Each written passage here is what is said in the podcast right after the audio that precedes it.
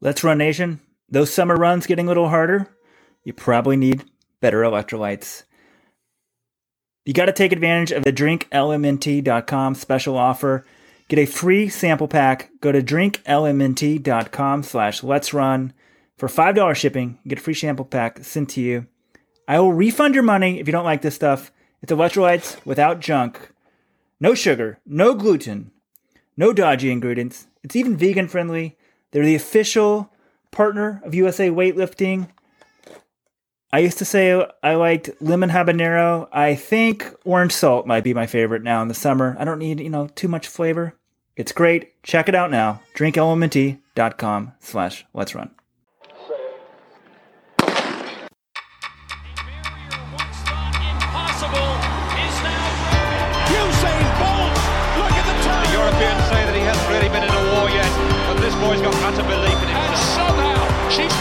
Acceleration.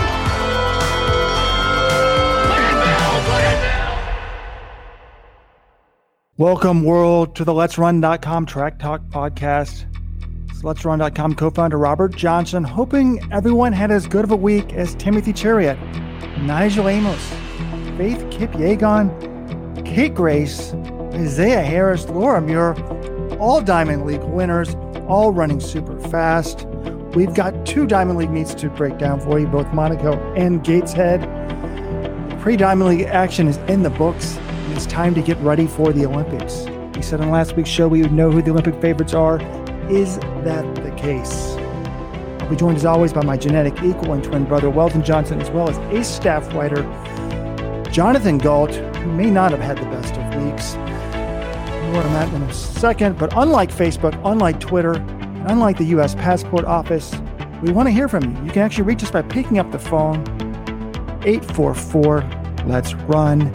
844 Let's Run. If you want to leave a secret voicemail for the show, hit extension 7. Robert, we got a couple other things. You didn't tee up today. That's what I'm here for. Ca- Catch your mistakes. We've got Carl Winter, Let's Run Intern. He comes on with a social media update. We also get into why Robert Johnson might be more like Jerry Schumacher than you might imagine. And we've also got an interview with Hobbs Kessler, the high school 1500 meter record holder, now pro athlete for Adidas.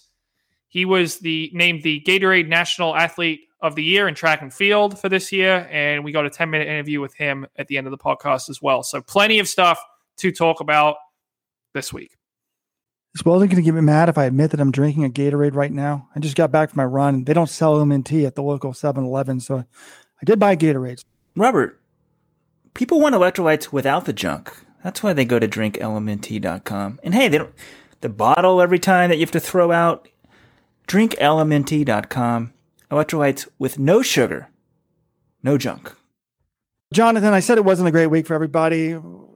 My condolences to the England soccer team. I know you're a big fan. Before the game, I texted you to say, John, please help me understand the significance of this game. Does it rank from a Patriots preseason football game to AFC title game to Super Bowl?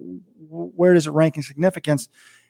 And you put it up there with the Super Bowl, and your team got off to a great start, but ended up, I mean, you had to know it was going to end in, in devastation once it went to penalties. Yes, sadly I did. I tried to fool myself during the shootout. I was thinking like, you know, when Pickford saved and we went ahead in the shootout, I was like, "Oh my god, if we just make these next 3 kicks, we win."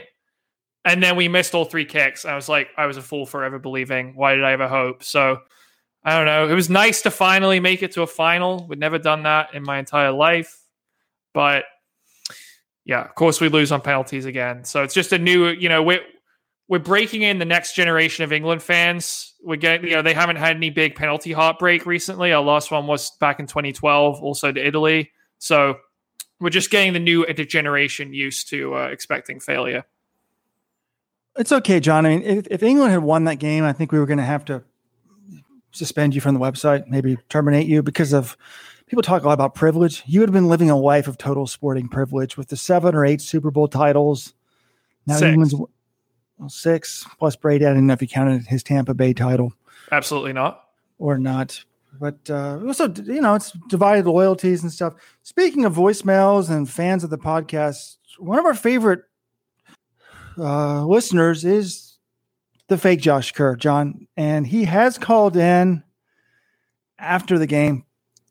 And I don't know how this really. I, have asked about this in the past. Like, how does it work? Like, you guys are Great Britain when you go to the Olympics, but then you in soccer you each have your own little team, like Scotland, Wales, and and, and England. I mean, like we don't have a Maryland team, a New England team, a Texas team, a South team in soccer. But, anyways, Josh Kerr called, and uh, here's what he had to say.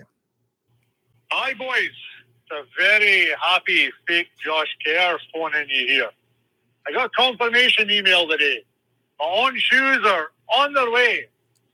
So thank you very much. Let's run. And thank you very much to On. The shoes will be here soon. You could even say, Jonathan, they're coming home. I had a very happy Sunday as well. That's why I'm happy. So, you know, fake Josh Kerr, he supports two teams, Scotland and whoever's playing England. Now, you could say that's quite petty, but that's because you've no idea about the centuries of subjugation we've suffered from the Westminster Parliament, or the inescapable, arrogant pomposity of the fans and the media down there in England. It's ridiculous. And the fact that if you go into a shop in England with a Scottish pound note, they won't take it. It's legal tender, pal. So anyway, I was really delighted. Robert, I got your message. I went to the pub on Sunday. I sat and I watched the game. Spat my pint to at the third minute, but she all came good in the end. Jumped off the bar stool. Big celebration. You know what they say, Jonathan? It's not coming home. It's coming Rome. Anyway, another note is. Wow. There you have it, folks. Fake Josh Kerr saying he supports two soccer teams Scotland and whoever's playing England, and it's not coming home, it's coming to Rome. John, are yeah, you doing okay? I'm doing fine. Look, I, there, I have Irish and Scottish friends. I have people I like from those countries, but it's just kind of unfortunate that some of these country people, like I, you know, a lot of Irish people, a lot of Scottish people, they're celebrating like they won because England lost, and it's kind of sad, but for them, it's a reality. I mean, they're never going to win a major tournament or even come close. So for them, the closest thing to a victory is another team beating England in the final. So this is really as good as it gets for them. I guess congrats, but we'll be back. We've got a World Cup next year. Let's get to running. Plenty to talk about. Do we start with Gateshead or Monaco? Where do you guys want to go? Well, we had the live instant reaction show for Monaco for subscribers. You need to join today. Let's run.com slash subscribe if you want the daily podcast from the Olympics. It's going to be great. And we have a second podcast every week only for subscribers.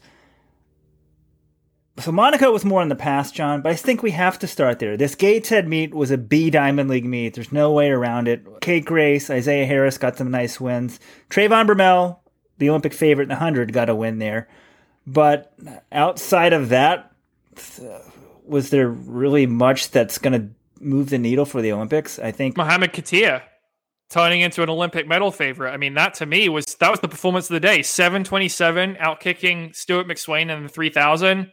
This guy's now run 328, 727 and 1250 and no one had heard of him before this year. I mean, that that to me was kind of a big a big deal that probably just validated, right? But if you've run 328 and you've run 1250, shouldn't you be able to run 727? I mean, or beat Stewie McSweyn in a 3K? Like, is that really that much of a surprise? Not a surprise, just sort of, or I guess maybe a reminder that this guy's really fit and he's only running the 5K. But I don't know. I thought that was that was interesting at least. He's doing 5K at Olympics. That's been decided. Yep. So.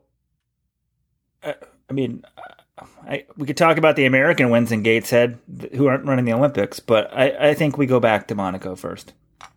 I agree with you, Weldon. And I, I really was thinking about this a lot last night as I was, you know, preparing for the podcast and whatnot and trying to think big picture. What did we learn from Monaco? I mean, I think on last week's podcast, we said going in, hey, we don't really have Olympic favorites in very many events. It's going to be a crazy, fun Olympics but we think we should know a lot more in the Olympics, you know, after Monaco about the Olympics. And there were a few huge storylines. And I think that the biggest, although it hasn't been confirmed by Athletics Kenya, to me would be Timothy Cheruiyot's win in the 1500. I mean, obviously the guy wins every Diamond League that's run on the circuit, But imagine if this hadn't gone well. Imagine if he had finished sixth or seventh. Then the the argument that he should be on the Olympic team really isn't a strong one, or I, you know, it's not going to be as compelling. It's not going to be a, a mass call for that like there is now. So, assuming this guy, I mean, it just totally changes everything. He's well, again, I guess we still don't know, but and, and Athletics Ken has done some really dumb things in the past, but he should be in the Olympics. If he's in the Olympics, it totally changes the event. It greatly damages the, you know, the medal chances for the Americans, I think, because not only is Cheruiyot in there, and that's a, a stud that is very hard to beat, he's also almost certainly going to make this a time trial. It's not going to be a tactical jog fest which would greatly benefit a Matthew Centrowitz or a Cole Hocker. So the American medal chances went way down and Timothy Cheruiyot's medal chances went way up, although he's still not on the team officially. Robert, you said this three times. I got to jump in. I mean, I don't have the breaking news music ready to go, but it came out this morning. Timothy Cheruiyot has been added to the team. Many news outlets have reported this. He's on the team. Kamar Etiang, who was 19 or 18, it's kind of unclear actually when he was officially born, but he really hadn't run anything before this year, and he didn't have enough out of competition tests. So he has been removed, which means the team is Timothy Cheruiyot, uh, Charles Simotwo, who is the Kenyan Trials champion, and Abel Kipsang, who was third at the Kenyan Trials. Cheruiyot's on the team. Well, hallelujah. I'm excited. And, you know, I, I used to watch those 1500s and root for Kiprop. I just love the way he ran. And I think it would be a real shame if, if Timothy Cheruiyot's never an Olympic champion. That being said, I do love the Americans. I love Centro. I love Hocker. But it's it's going to be exciting to see, like, you know, it's, it's possible. I guess he lets it go somewhat modest for a lap or two, but I'd be shocked if, if absolutely stunned if that, if the winning time isn't at least 332 in the Olympic final. Oh yeah, no, I think it's going to be fast. I mean, this guy he just ran his personal best. The one question I had about Cheruiyot was, is this guy does he have any la- nagging injuries or anything? And he just ran his fastest time ever on Friday in Monaco. So that to me says, okay, he's ready to go. He's timing his peak pretty well, and he, I expect a 329 or a 330 race at the Olympics. I think it's going to be fascinating to see how the Americans, Hocker and Centrowitz, respond to that because they haven't been in that kind of race for quite some time.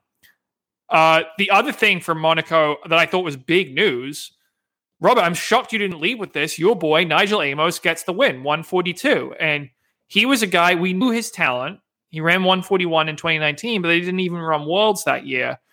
He'd only run one sort of low key 800 in South Africa in 2021, and he shows up to Monaco and he wins it in 142. He looks fantastic. And him and Emmanuel Korir kind of look to cut above everyone else. These are two of the fastest guys ever. Korir's won 142.05 in the past. That to me was a big sign that Amos is now you know, he should be a medal threat. The big question with him is can he stay healthy? Can he get it done at the championships? But I that was to me one of the biggest events in terms of like someone announcing themselves as an Olympic contender. Yeah, John's been doubting the guy that's run 141 twice in his life, two of the f- 15 fastest 800s in history. And I really think they're trying to do something different. He's barely been racing. Now, it did come out that he had an injury around the, the time of Doha. So I thought this was a, a, a good run for him. Um, I really believe in his talent, but I'm still, I think he's the favorite, but he's got a, a, weird stride. I don't know how he would be like sitting in a pack. He's used to running so many of these rabbits races his whole life. Like, how many tactical 800s has he run? I really think actually in the Olympics, it's just such a, a, a the hardest thing in track and field is to get into the Olympic 800 final when they go from 24 in the semis down to the eight. It's the top two in each heat plus the next two time qualifiers. And I was thinking moving ahead to Eugene 2022, it's a nine lane track. I really think they should take nine to the final, the top three in each heat, because you know you can get nipped at the line in an 800, and, and you might be a medalist, but you just tactically the way it works, you tie up a little bit or whatever. So if he's in the final, I still think it's a wide open event. You know, but I, yeah, I, I was thrilled by that. Well, and the one thing you mentioned the tactical races, Robert. That's an interesting point because the one race where he actually has medaled in a global championship final was the least tactical race of all time. It was the 2012 Olympic final where Rudisha set the world record. Amos was second in 141. You know, if you flash forward, the only other global final Nigel Amos has been in was the 2017 Worlds, That race was won in 145 by Pierre Ambroise Bosse, and Amos was only fifth in that race. So getting through the rounds and then, oh, actually, sorry, Bosse ran 144.67, uh, which is still a slow time for a win- winning time. Only two guys broke 145 in that race. But it's going to be interesting. Is there going to be someone who will take it? Because I do think if this is if it's like a 141, 142 race, I do think that probably helps Amos in Tokyo. That's a good point, John, because when Robert was poo-pawing Amos and tactical races, I'm like, wait, this guy got the silver medal at the Olympics, but that was the most Diamond League like Olympic final ever. Everyone just sort of time trialed behind Rudisha. So a lot of question marks for Amos, but I mean, this was a huge step in the right direction. Last week on the podcast, what Amos had run 145 in his only other race. And Carl Winter said, Hey, you know, Amos posted on social media saying on his way to what was it, 141 or something like that. We're kind of like, well, it's got a long way to go. Well, he then drops a 142 in Monaco. So heading into the Olympics, it can't be any better than him. The other big storyline, I think, on Let's Run on the forums, back to the men's 1500, Jakob Ingebrigtsen getting third. And I think the 1500 in general, this deserves a little more comments. Like, just with, we mentioned it, but Cheruiyot's in the race. There's a ton of guys who are probably thinking, like, wow, that just changed everything. Like Josh Kerr. We had fake Josh Kerr on. Uh, Josh Kerr, what's his PB? Is it 331? 331. You know, he's like, oh wow, what if it's a 329 race? I'm gonna think new shoes, everything. He's running so well. He's just been killing it this year. But like, without Cheruiyot the race, that guy's thinking the gold medal. He's probably still thinking gold medal, but it's just a totally different thing. And well, Robert heard from fake Josh Kerr. I was texting the fake Josh Kerr this week or last week, and he was saying, you know, all this Ingebrigtsen and Cheruiyot talk. Edinburgh is going to go 1 2 in Tokyo. You heard it here first. Fake Josh Kerr here first. And that would mean Jake Wightman would be second. But then Jake Wightman had a bomber of a race in Gateshead.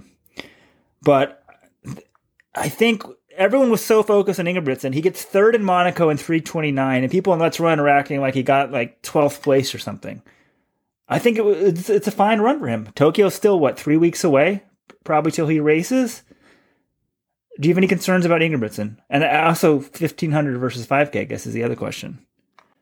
I don't really have any concerns about that race. He ran 329.25, which is an exceptional time. It's the second fastest time of his life. Of the guys who will be in Tokyo, only one of them beat him, Timothy Cheruiyot. The other guy who beat him was Mohamed Katir, who's not running the 1500 in Tokyo. And we know that Ch- Ingebrigtsen missed some time because he was in- sick the week before. He had to withdraw from Oslo, which he obviously would have wanted to run. That's on his home track. So, no, I, I thought Ingebrigtsen was fine. I think he'll be better at the Olympics. And if he's in 329 shape and he'll be better at the Olympics, I, I don't, I'm not really worried. I think the bigger question is does he try 1500, 5K, or both?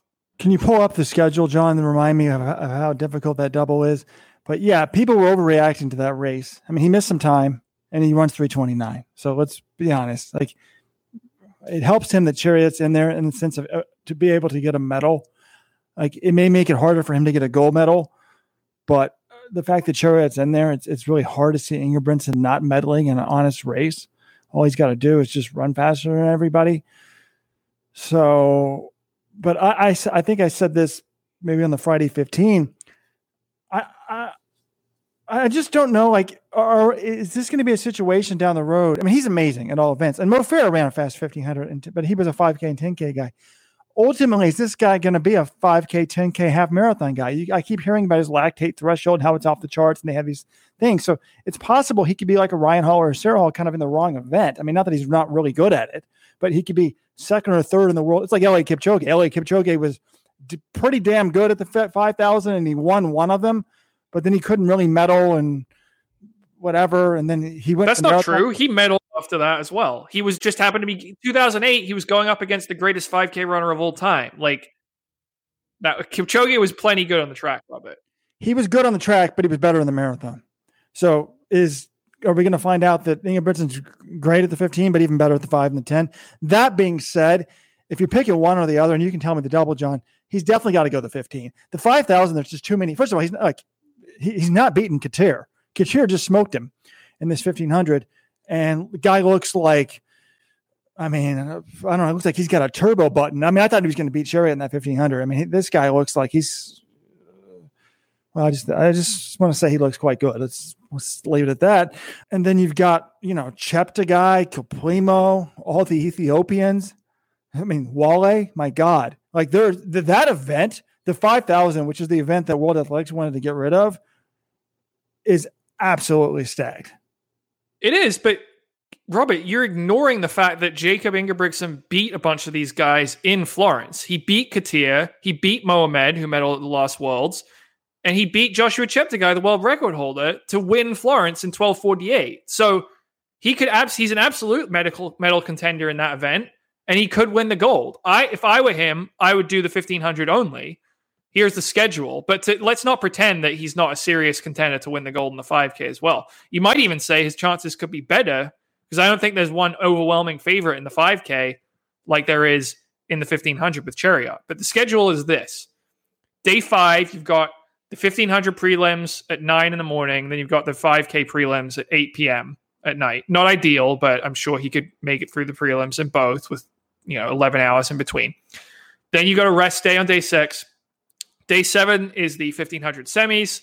Day eight is the 5000 final. Day nine is the 1500 final. So personally, I think that's I wouldn't do that. That's too like you're running finals on back to back days. You have the se- you have three races in a row with the semifinal of the 15, then the 8, 5K final, and then the 1500 final, three back to back days that's just a lot. And I feel like these guys are the best of the best. You want to have it be absolutely on your game. That said, it's not in- inconceivable. Do you guys think that's too tough, or would you just focus on one? It's just hard to pick, and I, I think Sifan Hassan's got some tough decisions as well. When you when you're multi-talented, I mean, how much does it just diminish your chances in one event if you you know do you bite off too much to chew? Like at the World last time, he tried both and didn't medal and I'm not even sure. I don't think there was any overlap. I would love to see him try to do it, but I just don't think he probably will. But I forgot, you know, he ran a 1248 and won that race. I mean, that's pretty crazy. But, you know, in that race, you want to nitpick it, he got dropped halfway through the race. I mean, he still won it in 1248, but he was off the pace, and that, maybe that also kept the guy pushing the pace. So I think there's no way he just runs the 5K. I think if he picks one, he'll run the 15. Otherwise, he doubles. Robert, the master of the schedule, is this double feasible, or would you advise them to do just one event? I want him to do both. I want Hassan to do all three, but I'm not sure. God, I'm glad I'm not coaching him. Yeah, I just looked it up. 2019, he got to run the 5,000 first and then come back to the 1,500 t- totally fresh. And the problem here is the 5,000 final is before the 1,500 final, which is his best bet. How much is that going to take out of him? I mean, have to run a 5K final and come back the next day and run the 1500 final. I think that's too much to ask. I think he's just going to run the 1500. I think he's probably going to just do the 1500. I love seeing people go for greatness, but if it doesn't work, people quickly forget you. No one will say, "Oh, remember that kid?" Unless he does something in the future. Remember that kid who like flamed out at the Olympics? Oh, like Fred Kerley. We all thought I think that's an interesting one. We can maybe talk about him a bit. He ran at Gateshead. He was the bronze medalist at the last World Championships in the 400. He started dropping these nine 900s this year. Out of nowhere, announces, I'm running 100 and 200 at the U.S. trials. And people are like, You're crazy. He then makes the team at 100 and ran well in the 200, but didn't make it. And people are like, Oh, that's the right decision. Well, now he's getting beat in these Diamond League meets, maybe he can medal at the Olympics, but it's going to be very iffy. And if he comes at the Olympics and let's say he's a seventh place finisher in the 100, is anyone going to remember Fred Kerley? Maybe not, but I mean, would he have medaled in the 400? I guess, but there's you don't know. We don't know. He, he might have got fifth in the 400. So it's kind of, you can't really compare against what you don't know. But I guess that's what this whole podcast is about, right? We compare and we try to think about hypothetical scenarios. J- Jacob, um, it's just I'm thinking maybe do the double now. I don't know. We're assuming he just gets the silver medal in the 1500. I mean, can't Josh Kerr beat him? Josh Kerr's pretty damn good. Centrowitz beat him.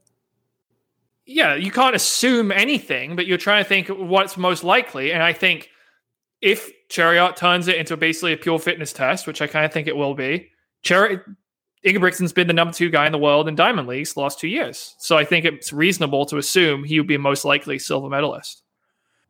Well, someone else who wants a medal is Josh Kerr. And by the way, there was a thread on the message board about is Josh Kerr the chunkiest 331, 1500 meter runner ever? Folks, we don't let you talk about a woman's body type, but as men, we do let you talk about men's body types and let's run. It's just the rules. It's kind of like certain words certain people ought to say.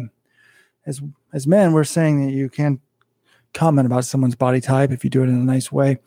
But fake Josh Kerr had a few comments about that. He saw that message board post and had this to say about it. Oh, chunkiest 331 runner ever. That's my new favourite oxymoron. I can't wait though. I'm waiting for the chunkiest gold medal winner thread. Make sure you post that, pal, when you get uh, when you get to see the Olympics there. All right, boys, it's time to go. Robert, I hope you've got your uh, passport. We'll see you in Tokyo. This is a very happy Josh Kerr saying, see you later, boys. And Jonathan, ciao. Oh, I love that guy. But I, I kind of wish that I'm going to cheer it in the Olympics, but I kind of wish he wasn't because I think Josh Kerr might have won it. I don't know why I'm so high on Josh Kerr. Maybe it's because just fake Josh Kerr. It gets me so pumped. But I loved it. You know, chunkiest gold medalist ever. So apparently, Josh Kerr's brother is a professional rugby player. So I just think he looks strong and powerful. I don't think of him as looking as chunky. But you know, run the average runner looks so emaciated. I mean, uh, the nickname that Weldon and I and a couple other guys had for Bob Kennedy back in the day. Bob Kennedy was an American record holder in the 5,000, had the lead in the final 800 of the 1996 Olympics.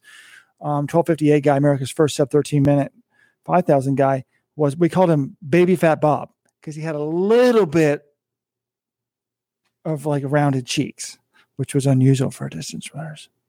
So it shows you all types of bodies can compete in the sport. All right, last thing about Monaco I wanted to hit. I mean, I don't know, maybe you guys have other topics, but we're talking about things that really change, shake up the Olympic picture in terms of favorites and that sort of thing. We have to talk about the women's 1500. I mean, Faith Kipyegon just smacking down Sifan Hassan, running 351. Before that race, we were talking about, well, Hassan seems like she's the favorite. She could be the favorite in the 15 and the 5 and the 10. And that race just showed me she's no longer the favorite in the 15 because Faith Kipyegon was way better than her on the last lap. 351.07, missed the world record by a second. I mean, this, I think this changes the calculus and the decision making for Hassan. You know, if you're really, I think if she was the clear favorite in all three events, trying the triples at least, you know, you could at least sort of rationalize it. At this point, I think her best bet I would love to see her do the triple. That's the most entertaining option as a track fan. But in terms of like maximizing her medal haul, I think 5K, 10K is just the, the obvious choice for her. I disagree.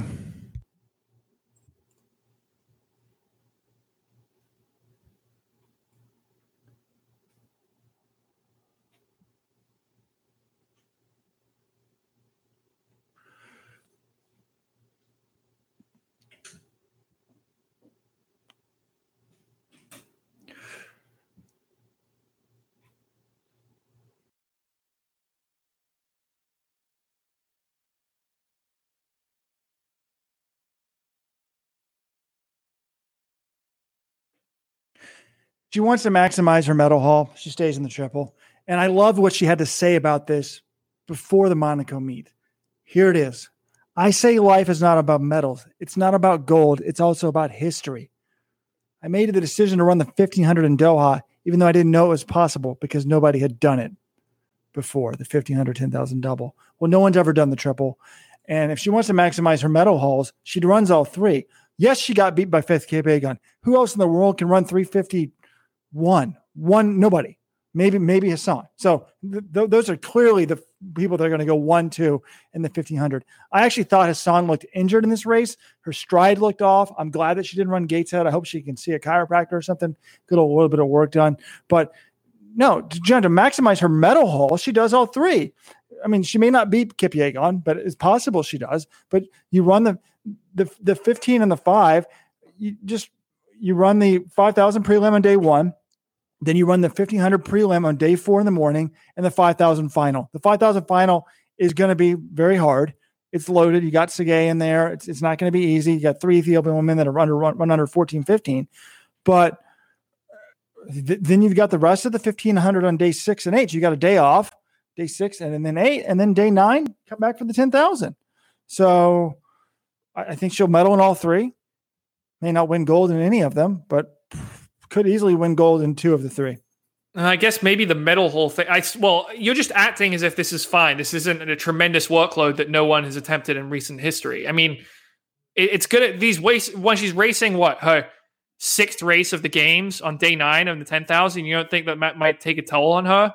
Let me talk about this, John. When you're a 351 miler, excuse me, 1500 meter runner, and you got to go run a prelim, and you got to run it in four oh but with a bunch of four minute runners you think that's hard? It's like a 410 runner in high school destroying a 420 runner. It's not very hard for them. So i don't think the prelims and any of this stuff is going to tire her out at all. But mentally you have to do it robert. There's a lot of mental energy. They have to go to and from the track. It's the olympics. There's a lot of logistics. It's not easy. For the casual observer Sifan Hassan at the Worlds in 2019 pulled an off the unprecedented double 1500 10K. No one's ever skipped over the 5K like that. People are like, wow, that's crazy. And then we looked, and now the Olympic triple is possible. Back to Monaco with about 200 to go. I'm thinking like, wow, she's going to win this thing, and like the triple is for sure going to happen. And then Faith Kipyegon, she's the reigning Olympic champion, gets this huge PR, just crushes her the final hundred. So, because you lose to the best 1500 meter runner in the world, I don't should it really influence your thinking? I don't think so. I'd still love to see her do it. I don't, for whatever reason, I don't. So which one do you take out then? What's 15. the order? You run the 5K, 10K. It's the easiest double. And the other thing, let's remember, I mean, Sifan Hassan's never even won an Olympic medal. If I'm going there, I mean, she, if her thing's about trying big things, fine. That that's her prerogative. But like, I'm just saying, if it was me, I go 5K, 10K, try to win both of them. I think she would be favorite to win both of them. You get two Olympic gold medals out of it. That's pretty cool. No, no, no, no. You do the 15 10. The, 5,000's loaded, John. You don't want to touch Tsegay in that. What do you mean the 5,000? I mean, that's harder to What's okay? So it's I, her and Gidey. In I the 1500, she's guaranteed to get the silver medal. In the 5000, she could win. Her odds for winning are probably well, I don't know if they're really higher. There's more people in it. Do you not think she's the favorite in the 5,000? Well, I'm just know that Gidey destroyed the world record holder. So why? What, and Gidey's are also almost as fast in the 1500. I think she's probably the favorite, but Gidey didn't. Dis- you mean Tsegay destroyed the world record holder in Ethiopia back in April? Tsegay, yeah. Hassan, Hassan's the favorite though. Like, I think those women are really good, but I think she's the best. Well, I, th- I'm sick of these guarantees you guys are offering. Robert is guaranteed that she gets the silver medal. Laura Muir's pretty good. I think John guaranteed Donovan Brazier was on the Olympic team and guaranteed a few other things. You guys need to stop the guarantees. Stop, like Robert said last week, it'd take his life if something didn't happen. You guys just need to back off a bit. There's a reason there aren't a lot of upsets in running, but there's a reason they run the races. And I just can't wait till the entries come out so we can quit speculating about this. But well, we're not going to know because she's going to be entered in all three. Okay. Well, we talked about this at length on the Friday 15. We can't talk about her forever. Let's move on. Let's keep the ball rolling here. Okay, let's talk about the other big event in, in Monaco, the steeplechases. Like, I just don't know what to think about this. On the men's side, I think El is the favorite for the Olympics. Obviously, he hasn't been racing recently, but he's really good. He was competitive when Kipruto and Jager were in there. I, I, think he's a strong favorite. I think the best steeplechaser in the world, though, may be Girma. He's not in the race. He was hurt at the Ethiopian trials, but he was able to kick a lap early in Monaco and still run what 905, John? 807. Excuse me, 807. He's got to be close to like low eight shape if he had done that right. So, um, but you know, you watch Emma Coburn. That was the story from the American perspective. She's getting up there in age. I think people assumed that Evan Jager would break eight minutes, and that doesn't look like it's ever going to happen. Emma Coburn has been so good for so long, but she's 30 years of age. This was her best chance to break nine, low 70 degree temperatures. She needed a 70 last lap. She needed a 33 for the final, well, from the 200 mark, which is less than 200, and just fell down. She may have gotten it, maybe not. She might have run like nine flat again. Or I think her PR is actually 902, right, John? Yeah. But might have just missed it if she hadn't fallen. But it's possible she could have gotten it. But what do we think of this event? I mean, I think a few months ago, I was like, I don't think she's going to medal. And the crazy thing is, I think she could win the gold medal, which is shocking. But I guess Matthew Centrowitz did it. John, think about this. I know she's a, a, a, past world champion, but she never wins on the circuit. Hasn't it been seven or eight years since she's won a Diamond League race? She's won one Diamond League race in her life, correct? That's correct. And that was back in 2014. And then she won the world when, when the other woman, when the heavy favorite missed the water jump. So, like, I was thinking about that. Like, what are the odds? Like, it's amazing. I know it's a, maybe in some ways could be a little bit easier to win the, the Olympic gold than the, some sort of these diamond races because there aren't as many African runners. But like Centrowitz and her don't win on the circuit, but they both have these global golds, which is pretty pretty fascinating. But she's looking good. Her fitness is good. I think she's got to be encouraged by that. Um, and it doesn't look like the Kenyan woman, who I think might be the favorite for the gold, is going to be running. John, have we gotten an update on that? No, she, there is no uh, like Robert. She didn't run the Kenyan trial. She's not on the team. Nor Jeruto. She's not going to be at the Olympics. Like I don't understand how many times we have to clarify this for you. Okay, well, I want to contact her agent or somebody to figure out what is going on with her. I mean, why wouldn't you? If you're not going to, is she just she can't get citizenship for Uzbekistan, so she's just it's Kazakhstan. I don't know. I haven't looked into it. I need to reach out to the agent or something. Look, Hyvin Kiyeng right now, who won this race, she's the Olympic favorite. Coburn, I mean, Robert, the thing about Coburn though is she always gets it. She she peaks so well. She's always at her best at the championships. Maybe outside of 2015, when I think she could have could have medaled and didn't. But she got the bronze in 2016. She won in 2017. She got the silver in 2019. She's going to be in right around nine flat shape at the global championships and run close to that in the final, and that's what it takes to medal. So she was fourth in this race in 909 with a full. I think she's she's going to be in the mix. Is she locked to medal? No, because Kiyeng's there. Beatrice Chepkoech is kind of a shell of her 2018 form, but she still ran 904. She's still one of the best in the world. Winfred Yavi, who was fourth in Doha, she's third in this race. She beats Coburn too. And then you've got the Ethiopian trials champion, Mekides. Oh, I need to. Mekides Abebe uh, she's going to be in there as well. So that's that's five like legit medal contenders. Gesa Krause is always around in these races as well, though she got beat pretty convincingly by Coburn. But I, I trust the championship history of Coburn, and I think she's pretty fit right now. I agree. I mean, to, to me, the other woman, I don't have all, all the confidence. I mean, Kiyeng's beaten Coburn about two to one when they've raced, and she beat her here, so she should be the favorite. Chepkoech, though, had been dropped, but she's run 844 in the past. She just lowered her seasonal best from 910 to 904. If she's actually getting into form and peaking, that could be scary. But to me, the real wild card is the Ethiopian, Maketis Abebe Dimowitz. I mean, she's only 19. She ran 902, national record. You know, it's kind of like the men's side. Ethiopia didn't used to have good steeplers. Now they've got some. She ran 902 on May 28th, then won Hengelo the Ethiopian trials on June 8th and has not raced. So one race in April, one race in May, one race in June. Nothing since. For all we know, she's hurt. For all we know, she's amazing and crushing it. We don't have any idea for this woman. Her PR coming into the year was 925. She could be, you know, it, but if you're looking for someone who's going to be dominating the event for the next five or 10 years, this would be her at her age. So that's a real wild card there which makes things interesting. But for the men's side, I was so disappointed in Hilly Bor. I really thought he was going to be a potential gold medal favorite, and he showed me absolutely nothing in Monaco. That that just those words are absolutely crazy. Hillary Bor gold medal favorite? He's done nothing to show that he has any indication to be a gold medalist in any event. The wheelhouse you need to be a gold medalist, Hillary Bor does not possess.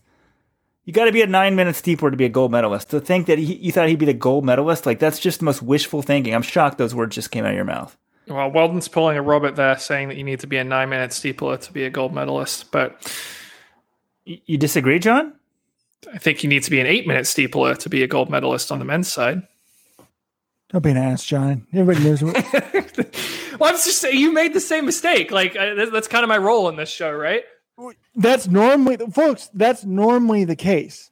But if you look at it, the fastest anyone's run this year is eight oh seven, and Hillary. true or false, Weldon? Normally, the winner of the steeplechase comes from what country? Kenya. And when Hillary Bor wrecked everybody at the gates Gateshead Diamond League, the first one, he beat the Kenyan Trials champion. So that's why I thought, well, if he's spanking the Kenyan Trials champion and he's in sub eight, he thought he was in 805 shape. If he's in 805 shape and better than the top Kenyan, he's a gold medal contender, whether you like it or not. You know, but El Bakkali, look, I shouldn't just to me, he's the heavy gold medal favorite in this race.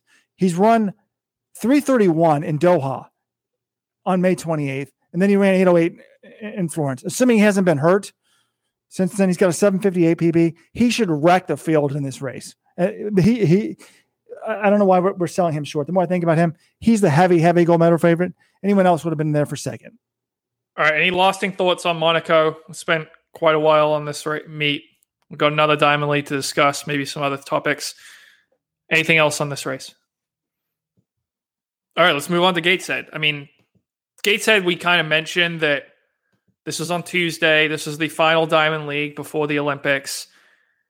There are a couple interesting things here. I mean, there are a lot of Olympians who weren't competing. A lot of the Americans here won't be at the Olympics, uh, though Bryce Hoppel and Clayton Murphy were both here in the 800. Men's 100, Trayvon Bromell, he looked back to like his normal self. In Monaco, he kind of stumbled early and only ended up fifth. Here, he didn't get a great reaction to the gun, but somehow he was already ahead of the field about 30 meters and just destroyed everyone. Ran 998. The time wasn't anything special, but he crushed the rest of this field. He looked very good. I think he's still, I mean, we he's the Olympic favorite, right? I know he lost to Ronnie Baker, and Ronnie Baker's good in Monaco, but you bet on Bromell to win in, in Tokyo, right? One hundred percent. I mean, he's definitely the favorite. I mean, the times were slow, but it was like cold British weather, so I, I think you never put too much into sprint times in England. And then in the other events, you know, we have wins Isaiah Harris and Kate Grace, neither of whom are going to the Olympics. Both won Diamond League races here. Now, they were not the deepest Diamond League fields, I would say. You know, because it was an 800. We had an 800 in Monaco on Friday. That was really the big 800. There was a mile, but there was a 15. You know, that was Kate Grace won the mile, 427. There was a big 1500 in Monaco. That was kind of the big race as well. So these weren't like super deep fields, but they still looked good winning it. The 800 I thought was the most interesting thing because Isaiah Harris beat two of the guys who beat him at the U.S. trials, Bryce Hoppel and Clayton Murphy, who are only fifth and sixth, both in 145. And Robert has has this take. He, I don't know. We he unfolds it. Robert, can you give us your Clayton Murphy take? You're not concerned about him, right? No, I was reading the message boards after the race, and someone says, like, look, he's training through these things. You know, he did a workout. He he ran in Monaco on Friday and then did a workout on Saturday. And I said, How do you know this? And he says, just check out his Instagram. So I went to Clayton Murphy's Instagram. I don't like following all these runners on Instagram. It's almost too much information out there nowadays. But um, you know, it was actually a, a pretty cool clip on the Instagram where it showed him doing a workout. It showed him doing a workout on the Monaco track. He went back to the stadium and they let him in to the track. And he actually was doing also running, like it looked like he was running 200 or 400. Also running on the track with him was the meet director, this guy Remy, who looks good. His form's beautiful. It kind of looks like Clayton Murphy. So kind of a cool video. We'll link to that in the show notes, this Instagram post. But he said in there, went back to the stadium this morning, got in the session to keep the workout as all eyes are on Tokyo. Monaco was a tough race, super unhappy with my positioning, but overall 144 is solid. So he's focused on Tokyo. I thought in these three races, I mean, to me, it's kind of depressing in the sense of like a bunch of these Americans went over to Europe and nobody ran particularly well. So it's going to just support the Jerry Schumacher idea of like, why should we race? And there were another number of Americans that were supposed to race that didn't go. Rai Benjamin, Ajeé Wilson, Ellie Purrier were all originally in these races in Monaco. None of them showed up. And you can kind of see why people are emotionally tired, maybe physically tired. But when I saw that Murphy, if you think about it, Murphy missed some time. He said he barely ran before the trials, like the week before the trials because of injury. So the fact that he's healthy enough to race three times in a week is a good sign. The fact that he's training through this, I mean, in all of these races, I'm like, he's right there. He's got good positioning, you know, and then he just doesn't have it in the last 150. So he looks so good in that 143.17. I do think that, you know, he is, I would say, let me think about this. Yeah, I would say he's America's, on the men's side, certainly our best gold medal hope. Am I right about that? And then on the women's side, obviously, it's Athing Mu. So I think in the 800 is by far our best chances for gold. That's interesting. We do have the defending champion in the men's 1500. Um, I would I'd say you're probably right there, Robert. And I I'm like you. I think this is the correct take. I'm like he was not running amazingly. You know, his last 800 uh, before the trials, his last 800 he ran 147 and had nothing left the last 150, just like we saw in a couple of these races in Europe. But he's running 144 and 145. He's a guy who knows how to get through the rounds. I'm not really all that worried by these results. I think he's got that with the you know, with his early season, he always had the trials in mind. Now he's got the Olympics in mind. I, I do have faith that he'll he'll make the final, and then pretty much anything can happen. But yeah, I'm going through. I mean, steeple. I don't see any of those guys winning the gold. We just explained 5K, 10K, no way. Yeah, I think it's I think it's Murphy, Centrowitz, or Hocker. Those are kind of the three. I mean, those are the three guys with the best chance of a gold. I think. Best chance. Mean, that's a small chance. I mean, Hocker's going to pick down Ingebrigtsen and Hinscher. My God, the message board would officially explode. I think that there would be no more let's run because the traffic would go through the roof. Is everybody forgetting the Rupster in the marathon? He's primed for the heat. Alberto We're, is. we're talking about track. I think Rupp's, Rupp's got a better chance than almost everybody. Oh, that's interesting. Is Rupp's higher than all these other guys? Maybe. He's going to be Honestly. Kipchoge. Like, I mean, Kipchoge has an off day. Who knows? You know, Rupp's going to have the. Speaking of Kipchoge, I just thought of this, and this comes up later in the social media segment. Athletes are complaining about the bed situation in Tokyo, but I'm not sure actually the beds are tiny little twin beds. And I was thinking because of COVID, people aren't allowed to get their own private hotel rooms. But maybe that's not the case. Do we really think the dream team is going to be sleeping in these little bitty beds? I assume actually maybe they you can get your own hotel room separately. But John, if every athlete is, let's say for argument's sake, every single athlete at the Olympics is assigned to a little twin bed. Like Centrowitz isn't used to doing that, but you know who is? Eliud MF Kipchoge. Yes, we will put a link to this. Like this guy lives the most Spartan lifestyle. When they're at the training camp, like my office here is not very wide. The, the room he sleeps in is tiny. He's the Olympic champion. He makes millions of dollars. You can reach. Uh, I think.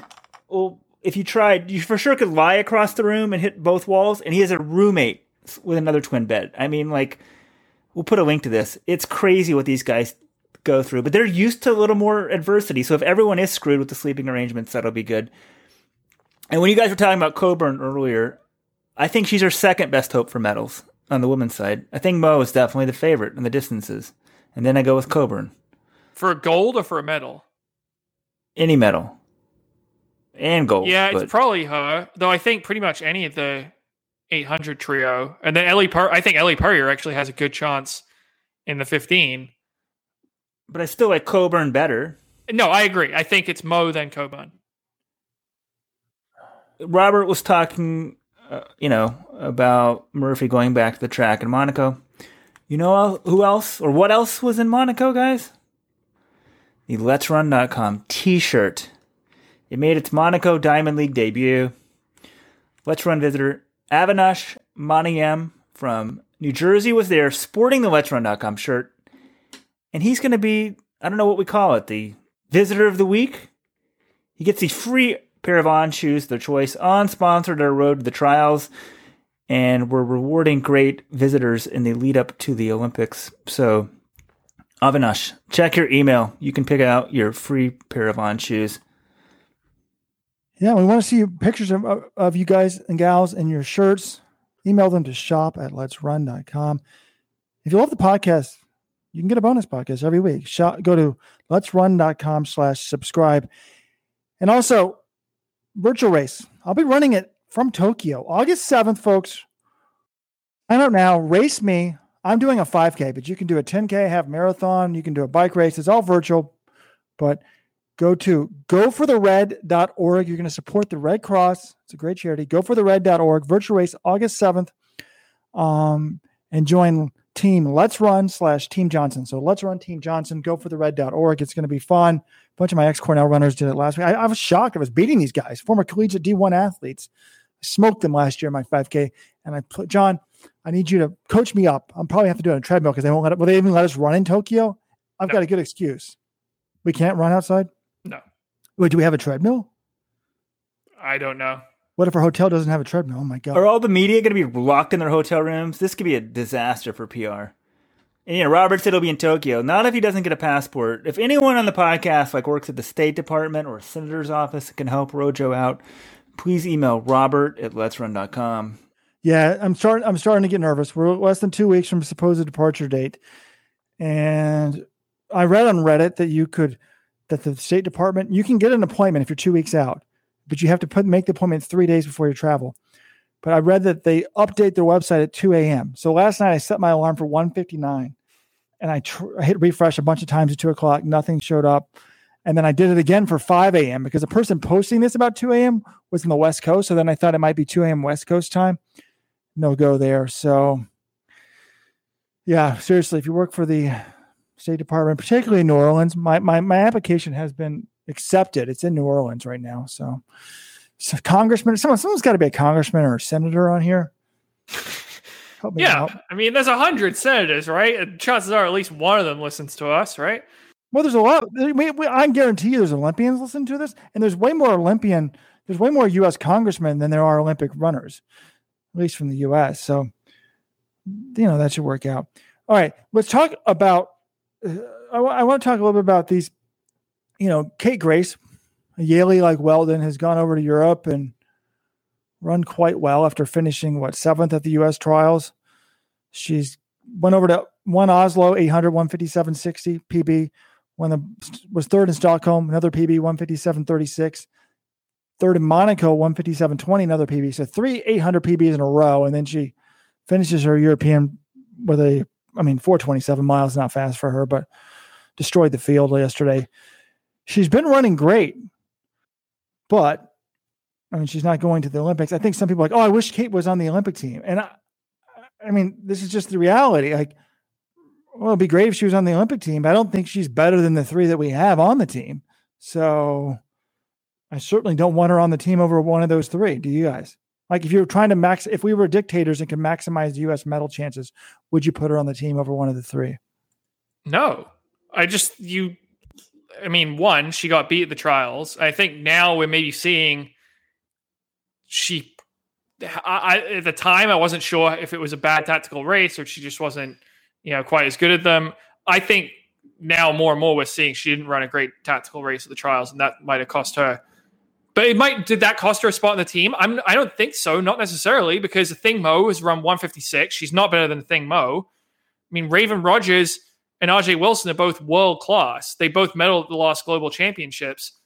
I'd still want them on the team over Kate Grace. And one of the reasons, like Kate Grace is still running fast, but you know, you don't think if Raevyn Rogers and Athing Mu and Ajeé Wilson came over to Europe and were running the same races that they couldn't also be running 157 and finishing the top three? I think they could, but they're not here. So then the focus shifts to Grace. The competition isn't quite as good and she's able to ch- to shine. That's not to minimize what she's doing, but I think those three are our best 800 runners.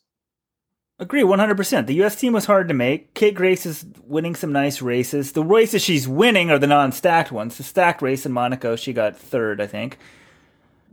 Running well, but, no way is she touching a thing Mo. Raevyn Rogers has still run faster than her this year, and Ajeé Wilson is like so much more credentialed. Like, no way do I kick any one of them off. we've got the best three on the U.S. team already.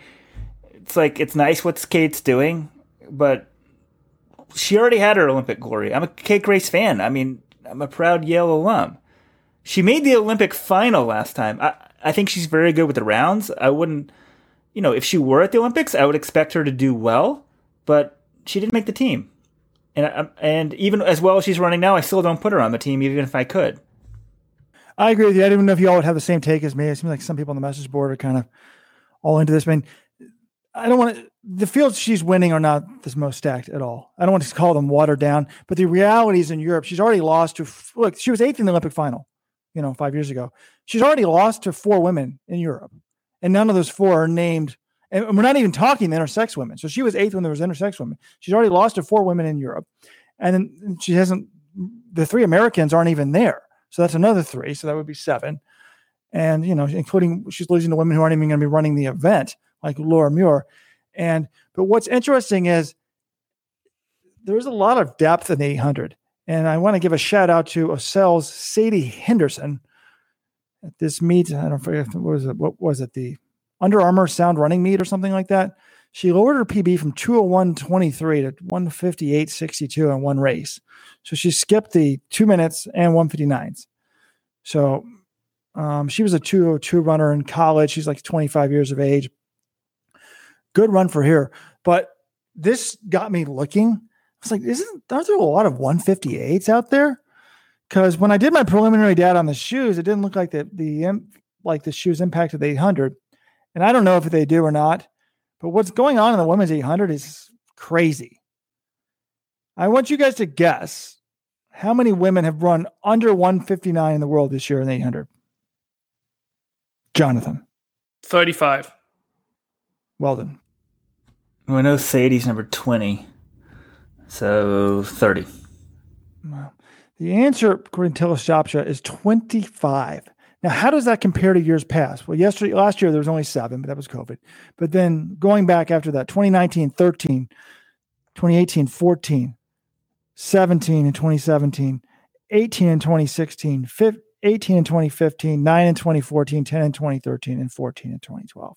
So you go back 10 years, you know, way less 17, 18, 13, 14, etc.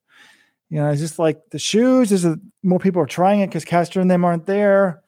Maybe some of these 1500 maybe it could be um, part of it could be honestly some of these four flat women are like i can't medal when all these 351 women are there. Maybe i should try the 800 maybe i could be like a Laura Muir maybe i can run 157 158 and get lucky and get a medal. But i don't think that's going to be the case. Uh, it was interesting. I looked up the tried to find a corresponding time for the men to see if we saw a big jump and we don't really see it a number of men under 144 this year for the 800 and this is normally the type of stuff I used to write in the week that was. I've gotten a little bit lazy and I've been doing this podcast instead of the week that was. But there's 13 men under 144 this year. Um, 2019 there were 13 as well. 2018 10. 2017. Remember that year when Boss came out of nowhere to win the Olympics? Only five guys broke 144 in the year. 2016 it was 14. 2015 is 13. So this is a pretty standard year. There's normally 13 or 14 guys running 143 well, we've already got 13, so maybe we'll get a few more at the Olympics. But um, pretty standard there. I actually looked up similar stats in the 1500. Number of people under four flat, we've got nine so far this year. Um, that's pretty standard. 2019 it was 13, 2018 was nine, 2017 six, nine, eight, seven, four, and under 330 for the men. We've got four people that have done it this year. Three did it last year. One did it in 2019. Two did it in 2018. Two did it in 2017. Only one did it in 2016. So when Matthew Centrowitz won the gold, there was only one runner that year under under 330. So it was an off year. He wins it. An off year. And the 800 Bosse wins it. Um, 2015, 2014, there were six guys though that did it. So it's kind of interesting. Just stats there. This Sadie Henderson thing, I was looking at her stats. It's pretty crazy. She didn't make it out of the first round of the U.S. trials. She ran 202.40, and now she, she, she runs a 1500 after that, after that and drops a 158.6. So keep believing in yourselves, people. Dreams do become right. reality, just not the Olympic dreams. Guys, I want to have the Mohamed Katir conversation. I know we already talked to him about about him a little bit. Weldon, you don't seem interested in this topic. I mean, I just feel like everything I've seen on social media or Let's Run, there's one thread saying he's the most ob- obvious doper in history. There's another thread saying, here's why I think he's clean. We had someone from Spain email us earlier this week, basically explaining, you know, I want to believe in him. I think we've made strides as a country the last 10 years, but there's still doubts. I mean, just what do we make of it? Because he's he was born in Morocco. We know Morocco has a bad history with anti-doping, but he also moved to Spain when he was five. He doesn't have any like there's no suspicion about him other than the fact you know his nationality and his times. His progression is crazy. 336. Now he's running 328. But like I don't know. It's kind of one of the unfortunate things about our sport is some na- countries have bad anti-doping records, and so when they have another, another superstar come on the scene, immediately the conversation is about doping, and that's really all I've seen. I, he did after his race. He put his fingers in his ear in Gateshead. I don't know whether that was just him saying I'm tuning out all the noise or something, but I feel like anytime I discuss this guy with fans, people are like, well, do you think he's doping or not? And you don't get that with every you know every top athlete in every event. So you know, what do you guys make of this situation? It just comes with the territory of our sport. You go from 1350 to 1250 in one year. It's like that's unfathomable. But he, he didn't run the 5K until this year. I mean, that's my only take there. The 1500, he's come from what 336 to 328. I mean, that's pretty crazy. I, I would need to like go back and sort of historically see has anyone done this. Of course, you're suspicious as hell. It just comes with it. The drug testing's better than it ever has been. Um, I don't think some wonder.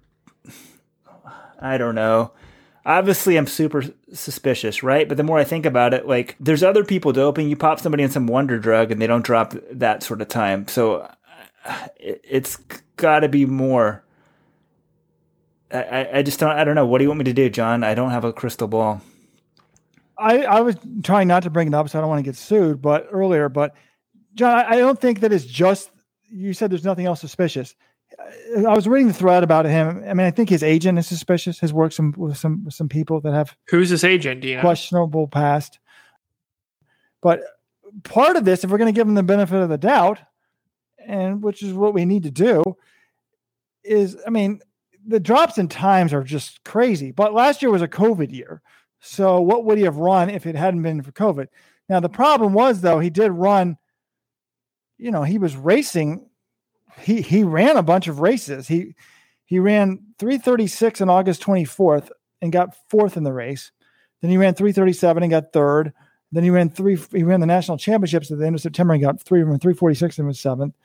Um, you know, he was running 749 for 3,000 and getting seventh. So he did run 744 at the end of the year, but just the big jumps in time. So, you know, he is at the age where you would be improving at 23.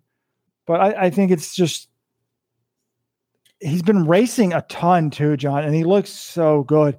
Now, some people say you can tell who's doping by the celebrations. I like the guy's personality. He seems to be enjoying it. He's like filming selfies with him and Timothy Cheruiyot at the finish line of Monaco. Did you guys see that video? Robert, this theory, this you have so many theories. This is one of the stupidest theories I've heard that you can tell if there's someone's doping based on how they react after a race. I just think it's ludicrous. I don't know who came up with this theory, but it's Oh, I don't think it's true, but I'm just saying, like, if he is a doper, at least he's a more entertaining doper than some of these sour pusses. I just feel like that it's just a bummer that you know if he gets caught for doping, then we'll all say, "Oh, oh why? Why would he? Why we ever believe in a guy? Like, look at the progression, look at it, you know, his history, this sort of thing."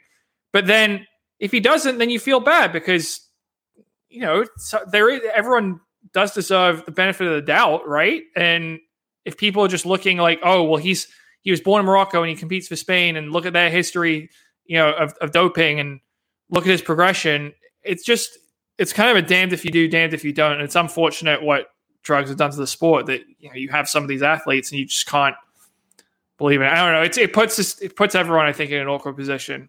The number one phrase I like to say, and I'll repeat it: if something in running seems too good to be true, it normally is.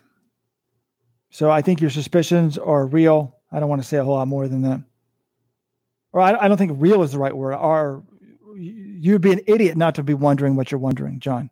Based on the you know the past history of the sport. Does that mean anything specifically about him? No. And that's just why people act like this is black and white. It's not. Just because Shelby Houlihan has tested positive, that doesn't mean that she's a doper. Just because Ajeé Wilson tested positive, that doesn't mean that she's a, a doper. Just Jarrion Lawson, same thing. But also, just because you haven't tested positive doesn't mean you're not a doper either. I don't even think the thread was saying this guy's not even in the out of competition testing pool, at least at the beginning of the year. So if that's the case, I might be more shocked by this. This guy lost the Spanish 5K championships this year. How? It was a slow race. You think a 328 guy would win a slow race? That's nuts. Yeah, I heard them talking about that on the broadcast of the Gateshead. and It doesn't make any sense. I, I was like, how the hell did that happen? June 26, 1408 was his time, and he got second. I yeah, I'd love to hear the story behind that. but do we know he's going all out? I mean, he got beat by almost two seconds in a 1408 race. Any Spanish visitors, please email us pod at let's run.com, pod at let's run.com. Let us know. But guys, we still got to get to the social media segment of the week with the intern, Carl, and great Hobbs Kessler interview.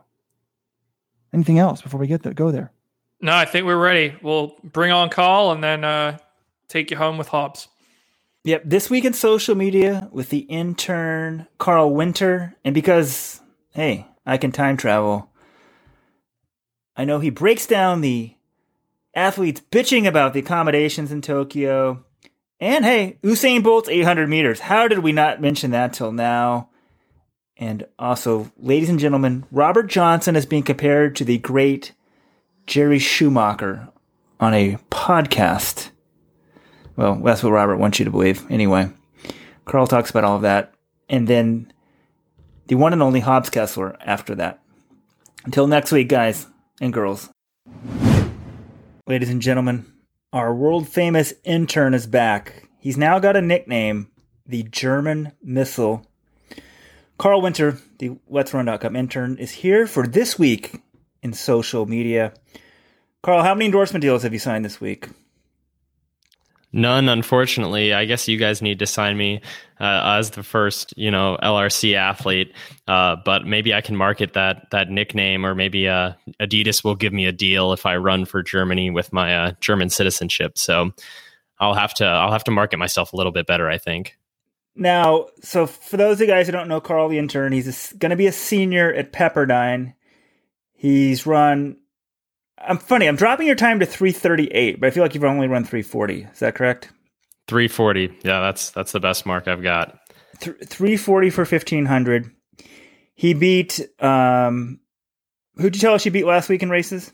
Well, you beat Nijel Amos this year in a race, ladies and gentlemen. Nijel Amos, who won in Monaco in 143. Carl beat him in a 1500 earlier this year. Yeah, 142.9 he ran, and yeah, I beat him 342 to 344 in a 1500. So I think that's that's my claim to fame there. Perhaps more importantly for the younger generation, he beat Nico Young in high school. Well, and that's who you couldn't remember. Trashed him, just just destroyed him in a two mile. You know, Carl is a couple years older, but still, good victory there. He's got some. He's got uh, some good scalps on the resume. I just heard you say something, Carl. German citizenship. Please tell me that's not true. I would have never hired one of these sort of fake. Well, I guess I hired Jonathan Gault, one of these fake Americans that sort of loves to enjoy the, the beauty of America, but then run for another country or root for another country in soccer. What what is this about German citizenship? I am a dual citizen, so I have a German passport. But don't worry, I'm I'm born and raised here in the U.S.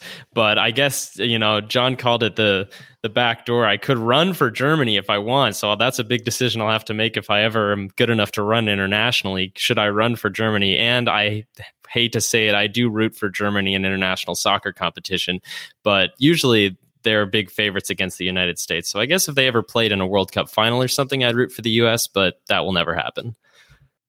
We should make a flow chart for this. Just show like when how good you are and when someone abandons running for the United States. You could probably like uh, I'm pretty sure with artificial intelligence you could tell, you know, you could decide like never going to be that good, run for another country.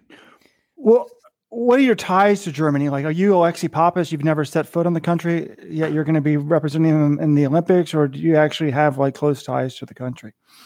I actually have been there uh, probably six or seven times, maybe five or six. I have family that lives there. I speak German, you know, semi fluently, and can get by there speaking it the language as well. So it's it's a little bit more strong than that. Uh, so I think I could get away with competing there and not just being a transplant. But I think I'd still train in the U.S. But yeah, that's the question: Do I want to try and make U.S. teams where I have a much slimmer chance, or do I get to compete at World Championships because I I used this back door? We'll see. Maybe if I run 335, we'll have to make that decision. All right, Carl. Let's turn to social media. What do you got for us this week? Well, let's start with just the athletes not being thrilled about the Olympic accommodations and the the things that are changing so close to the Olympics. Starting with the fact that there won't be any fans and that their families won't be able to watch them compete. But I've seen a number of things on Twitter. Uh, Orji tweeted, the triple jumper tweeted, no fans, no opening ceremony, no choosing roommates, no anything, and you have to leave 38 or 48 hours after you compete. Trayvon Bromell said something about the beds at the Olympics which are going to be made out of sustainable cardboard, but apparently they're small twin beds. Uh, others in the media have humorously pointed out that they won't be giving out condoms at the Olympics, which has been a tradition for a number of years. Uh, and just basically, the athletes are not thrilled about the the things that are changing so close to the games and that for the track athletes it seems like they won't even be able to attend the opening ceremony which is always a big part of being an olympian marching at the opening ceremony but I, I think in general for track, you know, the Olympics are the only track meet where you can guarantee a full house and hundreds of thousands of fans over the 10 days of the meet. Uh, and we don't get to see that this year. And that makes these historic events that will no doubt happen somewhat anticlimactic. I guess we can't complain because we are getting an Olympics, but they seem to share our sentiment that it's it's not fun to have these last minute changes. And I know you guys have dealt with these last minute changes too in terms of the logistics of Tokyo. Well, I love that tweet y'all had up on the screen there just a second ago. Keturah Orji said, "What would you say? No fans, no fans, no opening ceremony, no choosing roommates, no anything, and leave 48 after 48 hours after you compete. And then Clayton Murphy retweets it, but he adds in business trip. I love that mindset. And that's why, folks, despite these three quote unquote subpar races, I think Clayton Murphy may be winning Olympic gold in a few weeks. Well, that's a bold claim there, Robert. Carl, I'm glad you brought this up because you said, oh, we can't complain about it. Uh, this is let's run.com. Of course we can complain about it. We're just known for complaining. But I'm really hacked off with no fans, and I'm really wondering if this is going to diminish the Olympic experience. Because when the Olympics was, you know, we weren't sure we were going to have it. I remember saying, "Oh, just have it with no fans." And I was talking to Alan Abrahamson, who's written Michael Phelps's book, Apolo Ohno's book. He's a big Olympic journalist, and he's like, "The Olympics is about people coming together. The ceremonies are so much more than sport."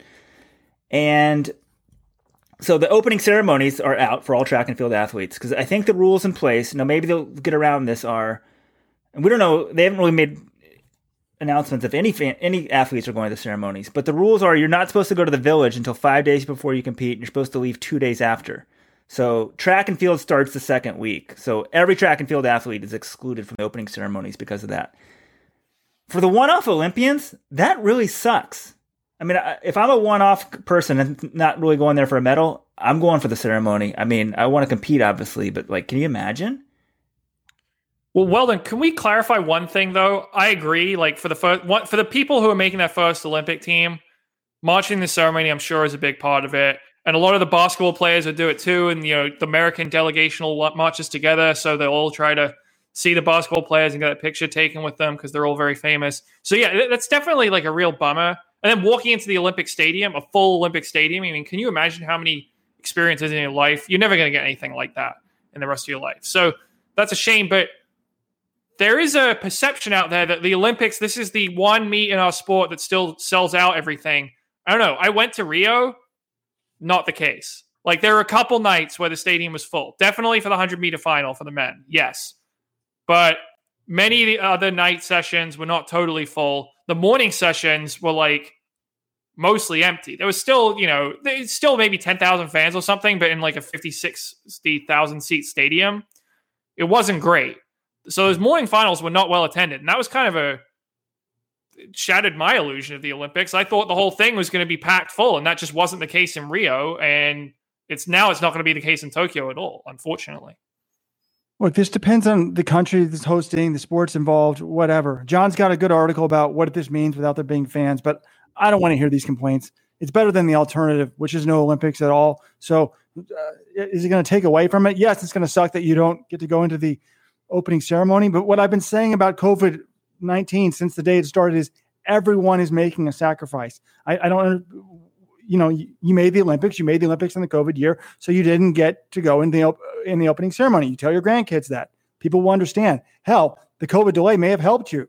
You might not have made the Olympics if it was last year. I mean, that's certainly the case with with some of these athletes in track and field. So, uh, whatever. The, the, the, NFL football seasons, the Champions League last year didn't have fans. People were still pretty pumped to win it. So, I'm excited about the Olympics. Wish there were fans, but this is actually going to help Jonathan and I because we'll be one of the few people in the stadium, assuming I get my passport. And I'll probably be coaching all these athletes. I'll be getting phone calls from the from like Jerry and whatever in my Bluetooth earpiece. He says, pick it up. And I'll say, pick it up, you know, like that. Reminds me back in the day when Weldon was running at Stanford one year. And I had John Kellogg on the cell phone, which is like one of the first cell phones that was ever invented, like 2000, 2000, something like that.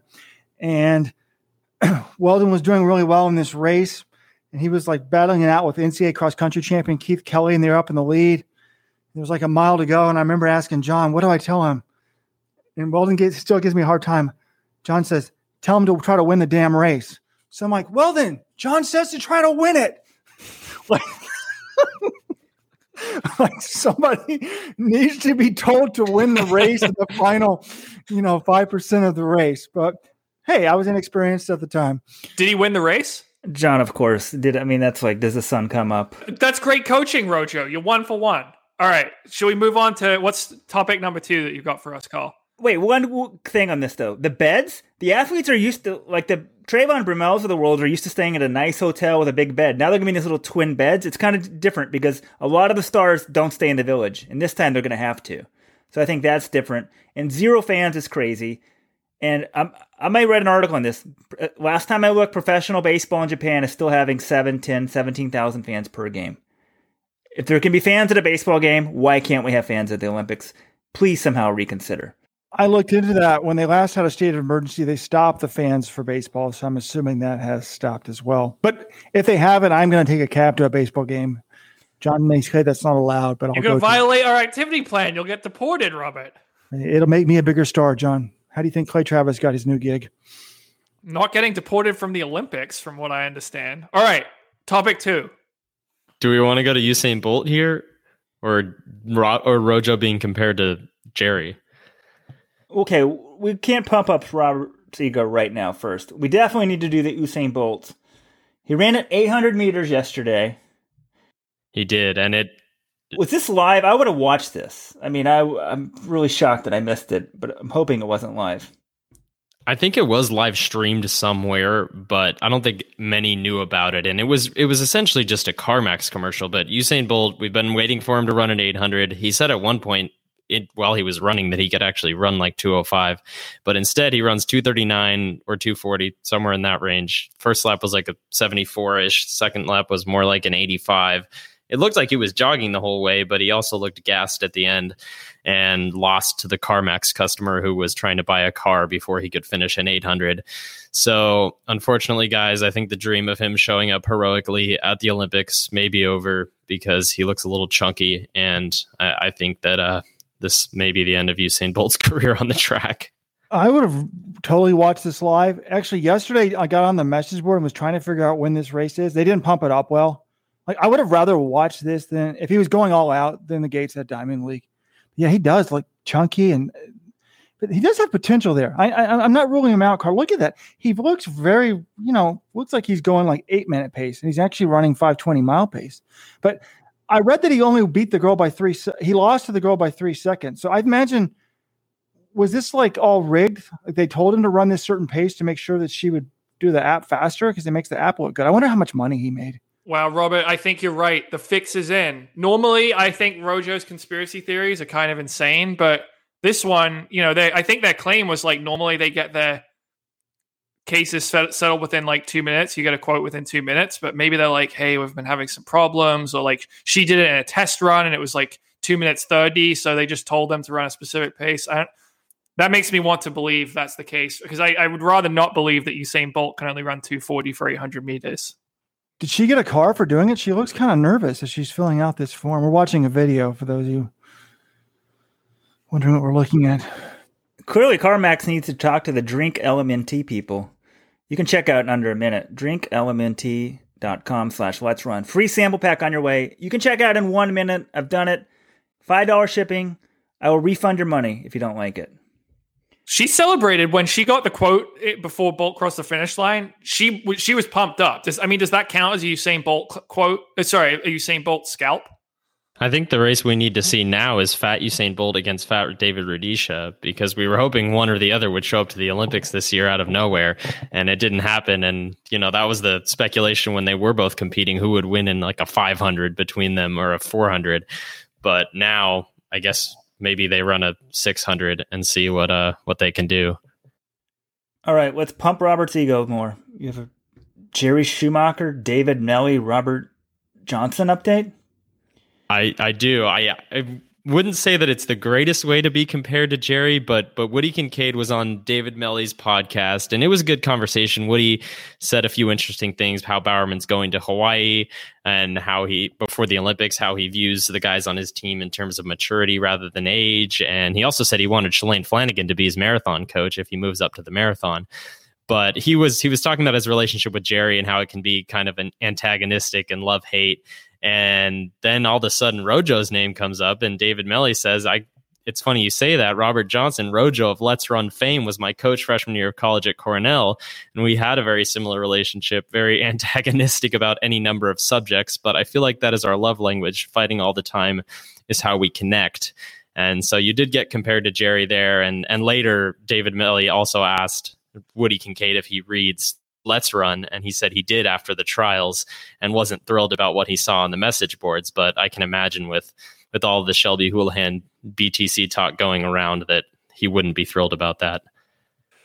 There you have it folks. I'm compared to jerry Schumacher as i should be. I don't think jerry was as successful as a college coach as i was. I doubt that he was part of 13 conference title teams in the span of 10 years like i was you know what we were trying to do we did at an incredibly high rate Wait, wait, wait. I was told that you were trying to qualify for cross country nationals, and if you didn't, you would resign. Did that ever happen, Robert?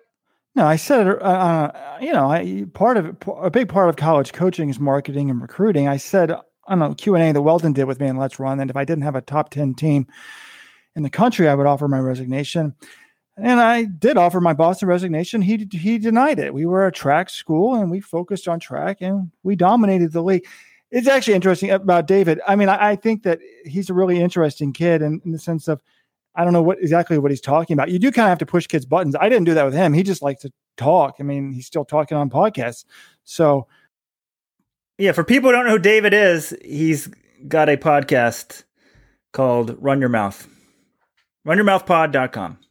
He likes to run my mouth. I like to run my, to, to run mine. The, the difference was I was pulling up to to practice after turning off the Rush Limbaugh show sometimes, and David's pretty much far left, but I found him fascinating to talk to. He's, you know, had an open mind at the time about what I was willing to tell him. I've sent him some books since he's graduated about interesting things. I really think identity politics is destroying this country, and have tried to get David to sort of get the left wing in check. But, um, anyways, Jerry Schumacher, you heard it there, folks, right there. I have this. I push the buttons just like them. But I've, I, you know, I've, I've been coaching well, actually, my comparison wasn't going to work. Carl, do you think Jerry has his passport for? Well, I guess Jerry can't go to Tokyo, but I bet you he'd have his passport in order. And then Carl next week will doing an expose on how Robert's microphone never works before the podcast, and so that, Carl, stay tuned. I hope you're you know writing these things down. Your, your pay will probably be doubled. You'll have to keep Robert silent. Yeah, Jerry doesn't even bother with that kind of stuff. So yeah, I I think maybe I, you know, sometimes on this podcast, the the microphone is telling Robert to do the same. I need an in person intern to like, you know, keep my passports in check and handle the duties of being an adult.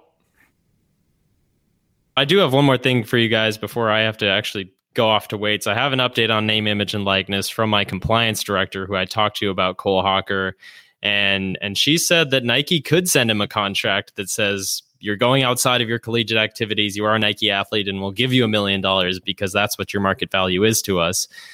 We will give you a million dollars to wear our gear in unattached races or when he's training on his own or post things on social media. They could do that, but again, it, it would come down to the the contract, the nuances of performance bonuses and appearance fees, those type of things could not be in that contract. But as long as it follows Oregon state law or wherever he is, theoretically, this this could work out where you could be a professional athlete and a collegiate athlete. It would just come down to the nuances. And I know John talks to Hobbs Kessler about this later, but you know these things are still being figured out by people like Cole Hocker and Hobbs Kessler. And I don't think, again, we're at the point where nobody really knows exactly how it'll look. So there you have it. Adidas, On, Nike, Hoka, whoever. You guys can sign Carl. Carl, I think a million might be a little high for you. 500,000. 500,000.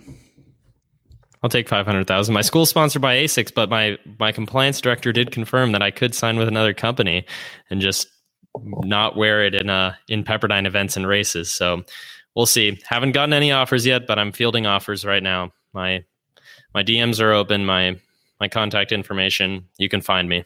That was smart. Asics used to dominate special running team. They've fallen off. If they want to get big, they got to partner with you and us at the same time. There it is, right there. Sounds good. Yeah, I do need I need Asics to to sponsor me, and maybe we'll we'll this podcast will help my name, image, and likeness, and I'll start making money off of it more than the minimum wage you guys are paying me now. That's false. That is false. Minimum wage in California. Oh, is it? Oops. Someone can figure that out. Wow, very progressive state. Yes, we believe in paying our interns, paying our interns. All right, Carl, go hit those weights. You know, if you're running like 350 next year. It better be for the mile, not for 1500 if you want to get the endorsement deal. So sounds good. See you guys next week. Okay, now in our final guest, Hobbs Kessler. You all know who he is. High school 1500 meter record holder, pro athlete with Adidas. He was named the Gatorade National Track and Field Athlete of the Year, and we've got an interview with him right now. Okay, so first off, what have you been up to the last couple of weeks since the Olympic trials? Well, I just kind of been hanging out. Uh, I'm like kind of on my, I'm taking like a nice, nice month long break. Uh, I've been, I've been doing, trying to pace and through their workouts, but that's pretty much all the running I've been doing. And yeah, just hanging out, laying, laying low, trying to uh, let everything that occurred this season soak in and kind of get comfortable where with like my position now and where I'm at in running. Obviously, one of the big things that happened to you in the last month is you signed that pro deal with Adidas. What was the first thing you bought with the money, or have you made a first purchase yet?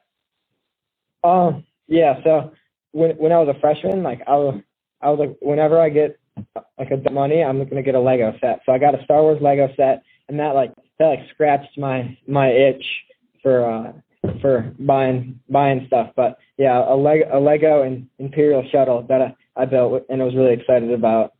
Well, that's awesome. I want to say that the first thing that Noah Lyles did when he got his contract a few years ago was also buy a Lego set. So I think you're in good company there.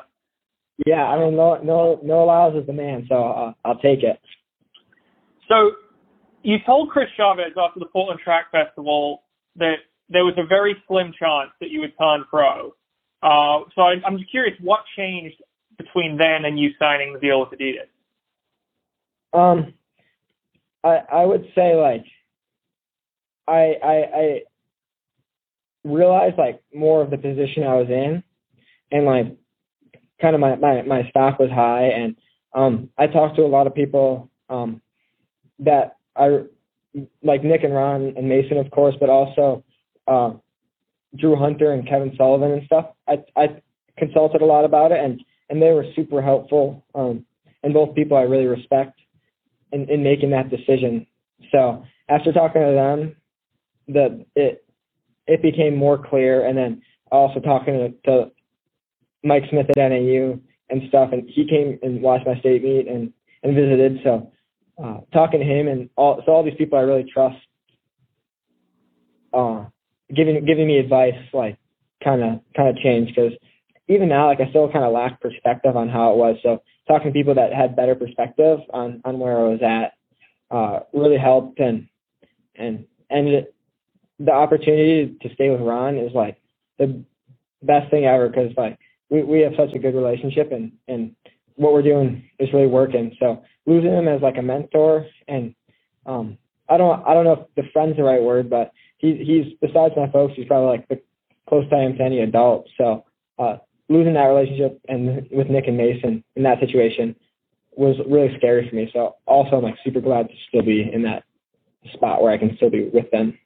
Yeah. You know, now the trials uh, behind you, I mean, do you think it was the right decision? Do you think your value might have gone down a little bit considering you didn't make the final at the trials? I don't know how those two companies operate, but uh I don't know. I don't I don't think I was any any worse of a runner after after I had a rough race, but um I don't know. I'm I'm I'm happy with er- the way everything worked out and glad to have a clear path on, on how stuff worked out. But uh yeah, I, and I think that race was just kind of like all the change in the season catching up to me, and I just didn't really have the poise to be able to to be competitive. I was just a little flat emotionally. You had a lot of uh, big races, and you know, even getting to the trials as an 18 year old is pretty phenomenal. Yeah, it's Um, more the more the change throughout the season that fatigued me, like getting more comfortable with where I was. Like I just kept kind of being in a different world and trying to catch up mentally. So all that, but I don't know. I'm I'm I'm really happy with the way everything worked out, and and um really really proud to have signed with adidas. And Yeah. those guys have treated me really well so far. How long is your contract? Uh, I don't know if I'm supposed to say, but uh, so I don't know. I don't want to get in trouble. Okay, I don't. I, I don't know the exact non-disclosure stuff, but gotcha. Are we? I mean, is this is it multiple Olympic cycles? Can you say that? You think? uh, I don't know. I, I I'm gonna avoid getting in trouble like the first month of signing. Okay. Just one more question on the the contract. I know you said you know you can't talk specifics, but you know some of the people have been tossing around like uh, pretty big numbers for it. I'm curious, like the value of the contract is it large enough that you wouldn't have to work again once the contract's over?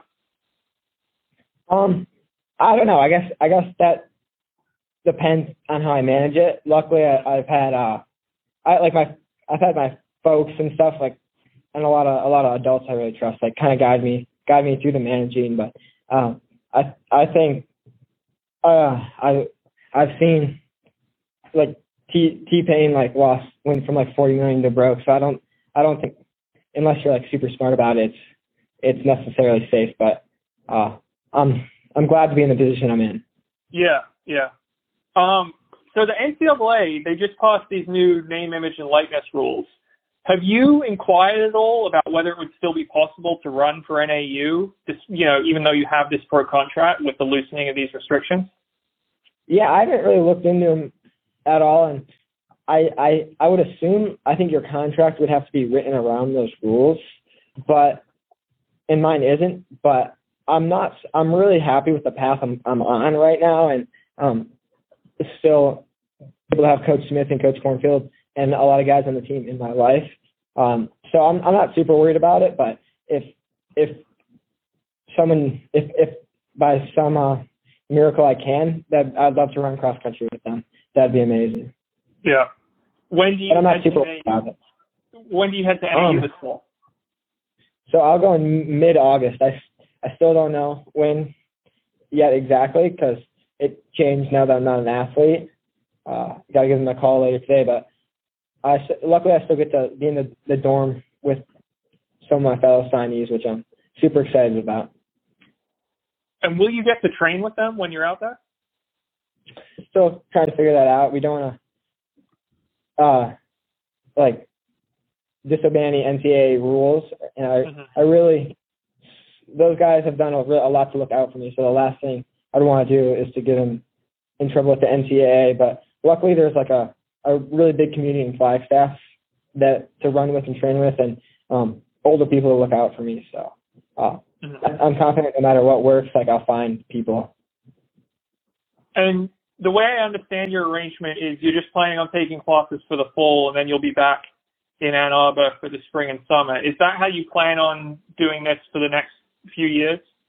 I have no idea. I'm just I so much has happened. I'm just trying to get through this year and letting the dust settle and, and seeing what what happens. But um that's the plan for this year at least. And if that goes well and I respond well to elevation and all that, um I'll probably do it again. And if it, if I have a bad time or don't respond well to elevation or stuff like that, um, I might need to find a different route. But I right now I don't know. Yeah, no, that makes uh, that makes sense to me. And one thing I wanted to ask: the U.S. they're not sending a team to the the World Under 20 Championships this year in Kenya. But if they had been, was is that a meet you would have been interested in running? Maybe it might have been a little too far out for for the season, um, and I might have been a little, a little mentally tired. But uh, I don't know because it's not happening. But I also don't know how I would have done if if the meet's gonna be at elevation in Kenya or not. Um, how well because I've never been at elevation for a long time, or I've never ran hard at elevation.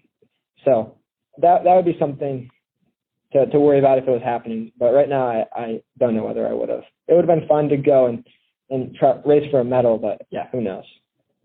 All right, I think we have just time for one more question. That's great. This is going to be my last question. So, do you have any any goals in mind for 2022? Have you set them yet? I set a few. I the biggest one is I would like to make the the 2022 team um in Eugene. Well, that's a good one. Good note to end on. Hobbs, again, congrats congrats on winning Gatorade Athlete of the Year, and uh, I'm sure we'll see you at the track at some point next year. Thanks for the time. Thank you. Thank you. Thanks for listening, and remember, go to drinklmnt.com slash let's run to get electrolytes without the junk. Free sample pack sent your way, $5 shipping. If you don't like it, I'll personally refund your money.